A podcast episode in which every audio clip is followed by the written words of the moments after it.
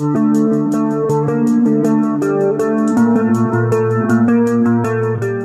Thanh xin được mến chào các thính giả đang đến với giải trí 24 giờ sáng hôm nay. Thông thường thì sáng thứ bảy chúng tôi sẽ dành để ờ, review qua các bộ phim mới vừa ra mắt tại các rạp. Tuy nhiên, tuần này thì Kim Thanh xin mạng phép dời phần review đó sang sáng mai, chủ nhật ngày 1 tháng 5. Còn ngày hôm nay thì à, Kim Thanh sẽ dành thời lượng cùng với Huỳnh Đắc Thọ, chia sẻ về cái câu chuyện mà Kim Thanh nghĩ là những ai quan tâm đến âm nhạc hoặc là có lên mạng trong ngày hôm qua thì chúng ta cũng biết đó chính là câu chuyện liên quan đến Sơn Tùng MTP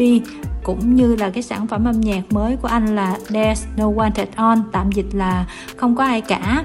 Thì tối ngày 28 tháng 4 tức là tối thứ năm, thì Sơn Tùng MTV đã tung ra cái MV There's No One At On. Ngay sau cái phần tung ra MV là đã xảy ra những cái tranh cãi và đặc biệt là những cái phản ứng rất là trái chiều xung quanh cái kết thúc của cái phần MV đó. Và sang ngày 29 tháng 4 tức là ngày thứ sáu thì cái cuộc tranh luận nó càng nổ ra dữ dội. Và những cái phần mà à, góp ý cũng như là lên án cái MV á, nó lan truyền rộng. Và không chỉ là các fan giới trẻ mà lần này là còn vào cuộc của những người trong giới chuyên môn nè rồi các bậc phụ huynh và kể cả giới trí thức thì nói rất là nhiều, cho nên là các cơ quan chức năng cũng đã vào cuộc ngày hôm qua để xử lý và bản thân Sơn Tùng MTP cũng đã có một cái lời xin lỗi và nói là chủ động gỡ bỏ MV khỏi thị trường Việt Nam thì không biết là Thọ có theo dõi kỹ về câu chuyện này hay không và quan điểm của mình thì như thế nào? Em thì do cũng làm việc trong ngành âm nhạc cho nên là cũng tất nhiên là quan tâm khá là nhiều.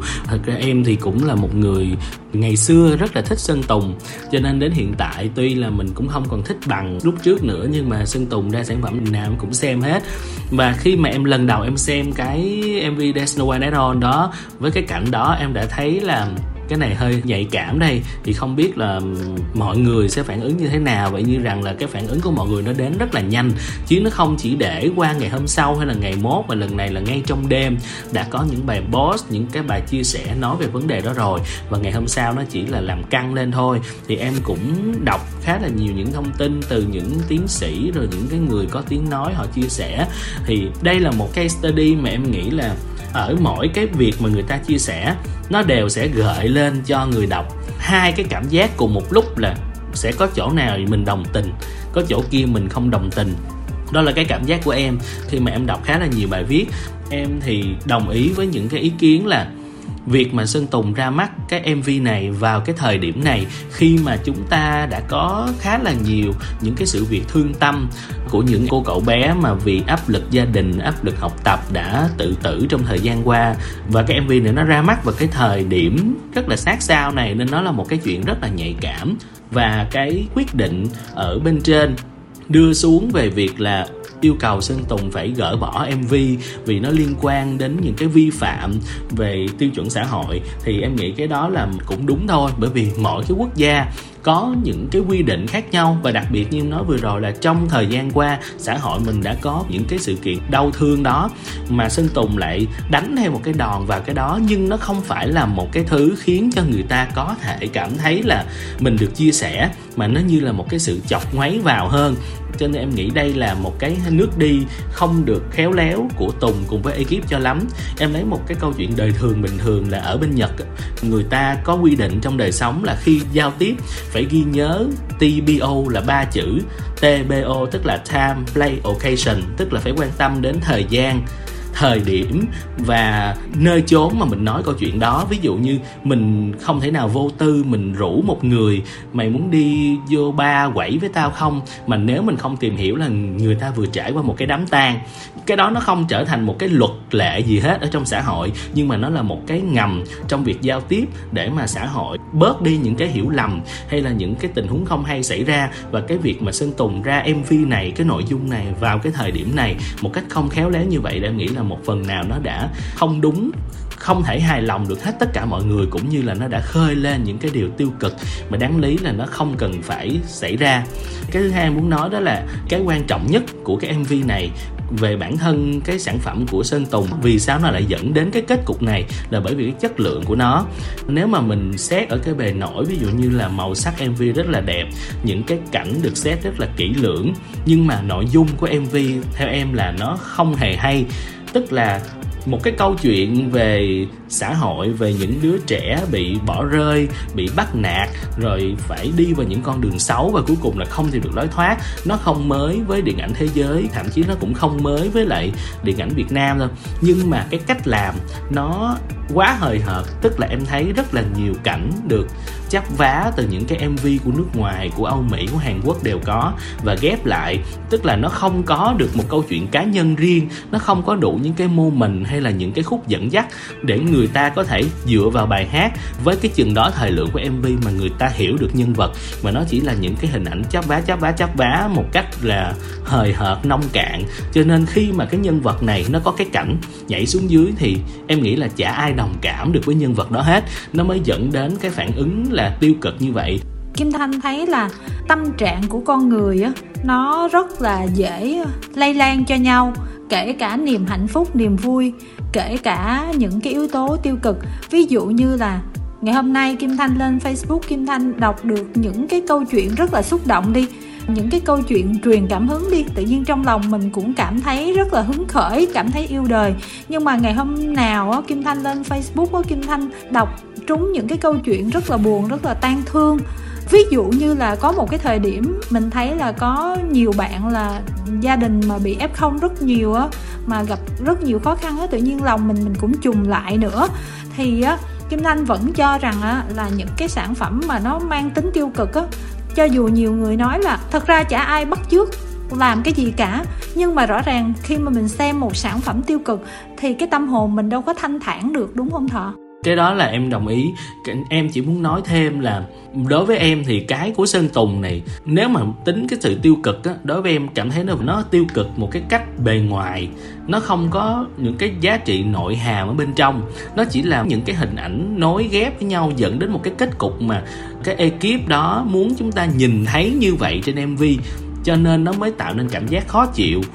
tất nhiên là khi mà nếu mà mình đọc một cái thông tin nào đó nó tiêu cực quá thì mình cũng sẽ cảm thấy tiêu cực. Nhưng mà chỉ để gần như trong mọi cái câu chuyện tiêu cực, nếu mà có một cái phe làm ác thì cái phe còn lại chắc chắn là sẽ luôn tạo nên cho mình một cái sự thương xót hay là đồng cảm hay là chia sẻ gì đó mà chính cái cảm giác đó nó cộng thêm cái sự tiêu cực kia, nó mới tạo nên một cái cảm giác tiêu cực mà nó đúng đắn để chúng ta cảm thấy là, ôi, những cái mảnh đời này khổ quá, vậy chúng ta cần phải làm gì hơn cho bản thân mình, cho những người xung quanh mình để nó dẫn ra một cái kết cục tốt hơn? Là bởi vì đó là một câu chuyện thật. Nó có đầy đủ những cái cảm xúc đối lập trước sau để nó dẫn đến một cái kết cục mà em nghĩ là nó đầy đủ nhất. Còn cái câu chuyện của sơn tùng ở trong Days One on này cảm thấy là nó là một cái câu chuyện mà nó chỉ là một cái sự phản kháng của một đứa bé thôi đứa bé mà không có một cái sự dẫn dắt, một cái sự định hướng gì từ bên trên, nhưng nó đã được ra đời với lại cái danh của Sơn Tùng là một ngôi sao ca nhạc ở Việt Nam,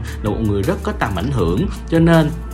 em mới thấy uổng là bởi vì Tùng quá là không khéo, cũng như ekip của Tùng thật sự là có một cái nước đi rất là sai trong cái MV này. Bởi vì thể hiện một cái câu chuyện nó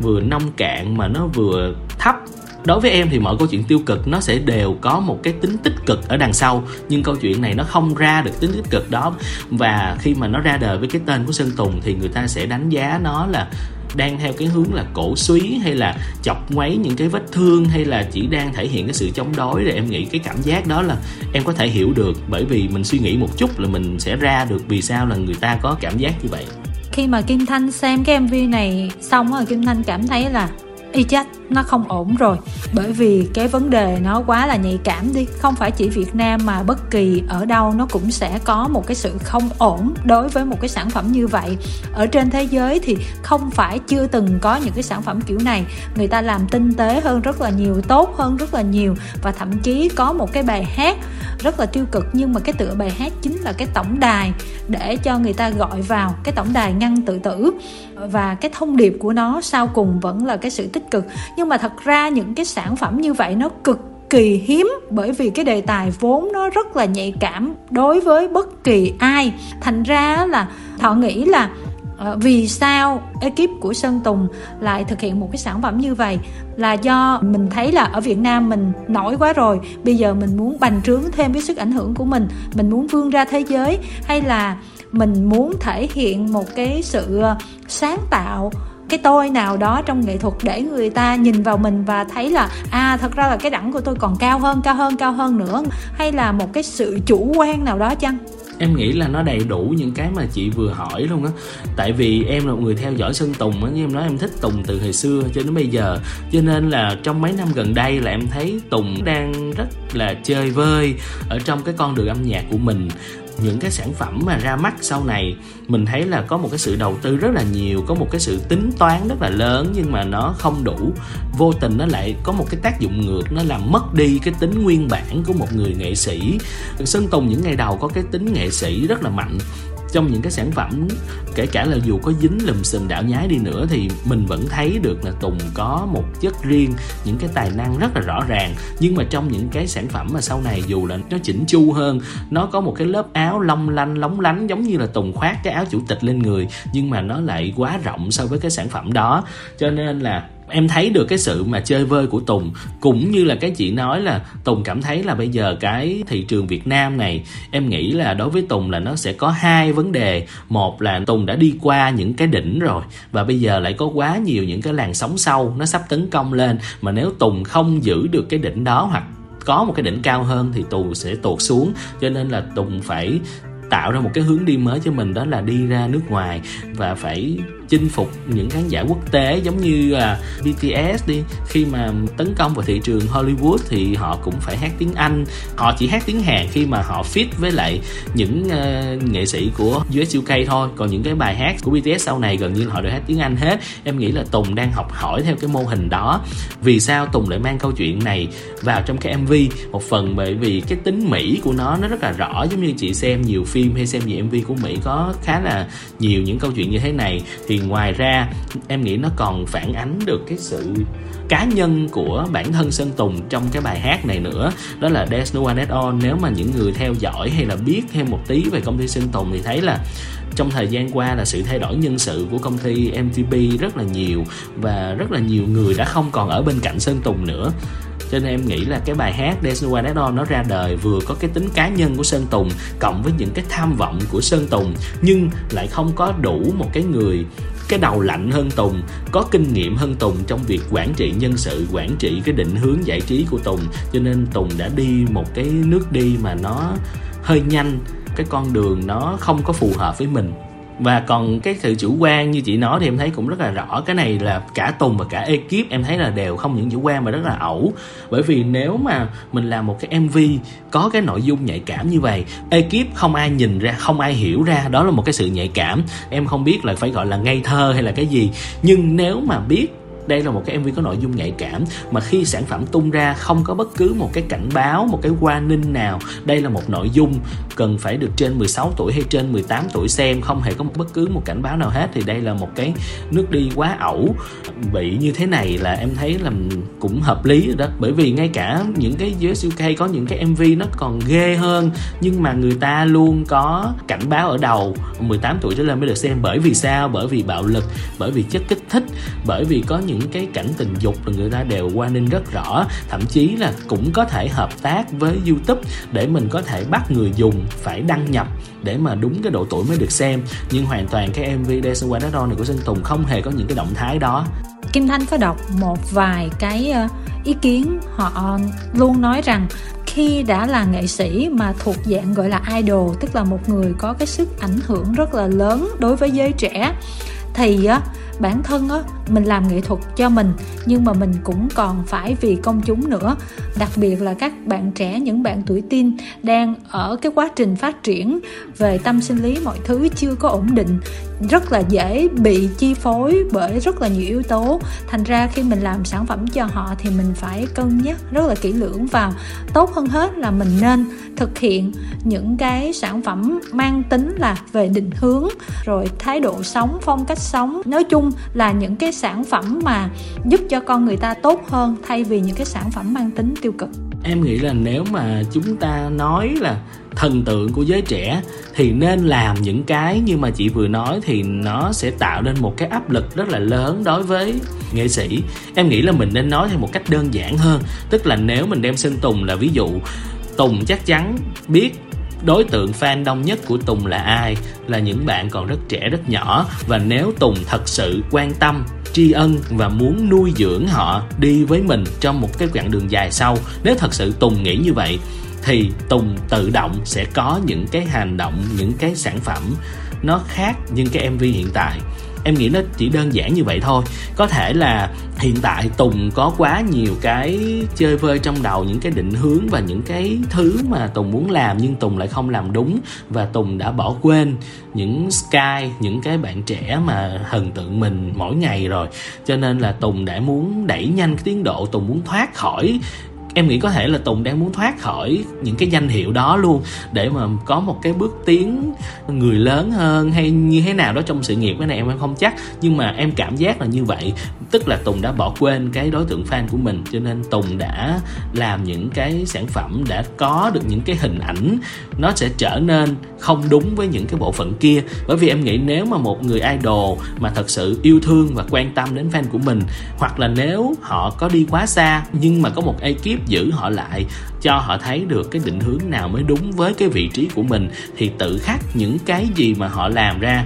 nó sẽ trở nên hợp lý thôi. Chứ mình cũng không nên áp đặt là một idol thì phải làm ra những cái thứ mà nó mang cái tính cải cách. Bởi vì khi mà áp cái đó vào người thì mình sẽ càng làm không ra. Chỉ cần là mình có được cái tâm lý yêu thương, tôn trọng, biết ơn, nghĩ đến những cái người mà đang yêu thương mình là ai, mình sẽ làm gì cho họ thì nó sẽ tự nhiên, nó sẽ ra những cái nội dung tích cực. Vâng cảm ơn thọ rất là nhiều ha.